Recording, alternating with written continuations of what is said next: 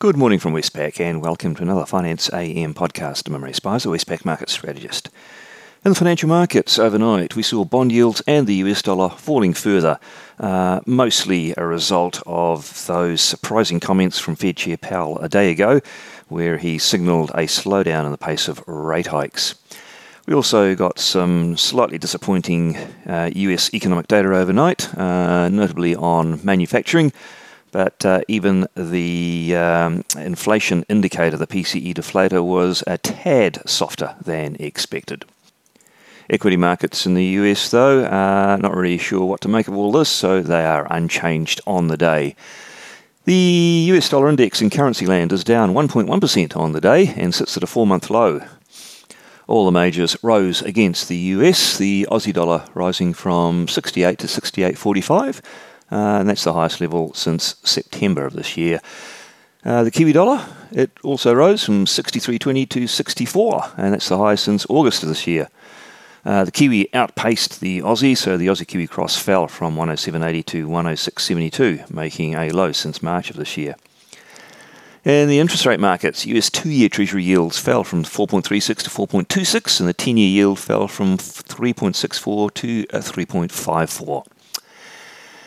And Australian interest rates uh, mimic those moves, although to a lesser extent, the three year government bond yield falling from 3.16 to 3.08%, and the 10 year yield falling from 3.51 to 3.44%. In the commodity markets, Brent crude oil fell 0.8% to $86, copper rose 2.4%, gold rose 1.8%, and iron ore rose 1.6% to $103. Now, a little bit more about the uh, news out overnight. Uh, on the data front, US ISM manufacturing uh, fell into contractionary territory, and all the major components within the report uh, were weaker.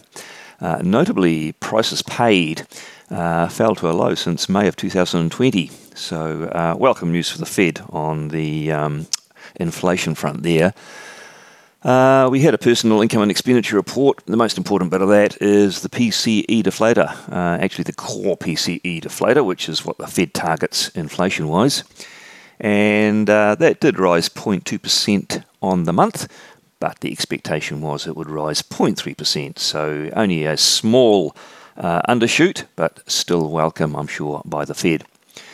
And we heard from a couple of Fed members, Bowman and Williams. Uh, Bowman said uh, pretty much the same as Powell said yesterday, that they uh, might take the Fed rate to a higher peak than previously indicated, but they're going to slow down the pace of rate hikes uh, starting in December.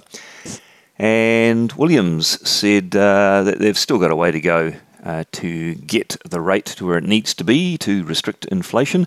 But he did say that they're seeing some forward looking indicators that inflation's turning. And uh, we, he did see the um, inflation trend as moving into a lower one from here. On the day, what's out there could be market moving. Uh, in Australia, we'll get housing finance data, and we also hear from RBA Governor Lowe, who speaks in a panel uh, at the Bank of Thailand conference, although uh, we're not sure how much, he, if any, he will uh, devote to talking about monetary policy in Australia. Uh, in New Zealand, the terms of trade for Q3 uh, these days not a market mover, but it is an input into uh, the GDP, which is out in less than a couple of weeks.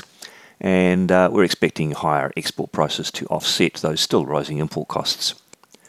The global highlight for markets, though, will be tonight in the US, where we get the monthly non farm payrolls report. Uh, very important, very important for the Fed in terms of uh, guiding it uh, on its monetary policy path.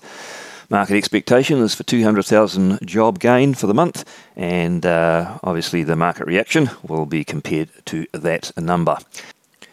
And we do get a bit of Fed speak from Barr, Barkin and Evans, so it'll be interesting uh, whether they are on board with the idea of a slowdown in rate hikes from the December meeting onwards. Well, that's it from me today. Thank you for listening. I'll be back again same time on Monday morning.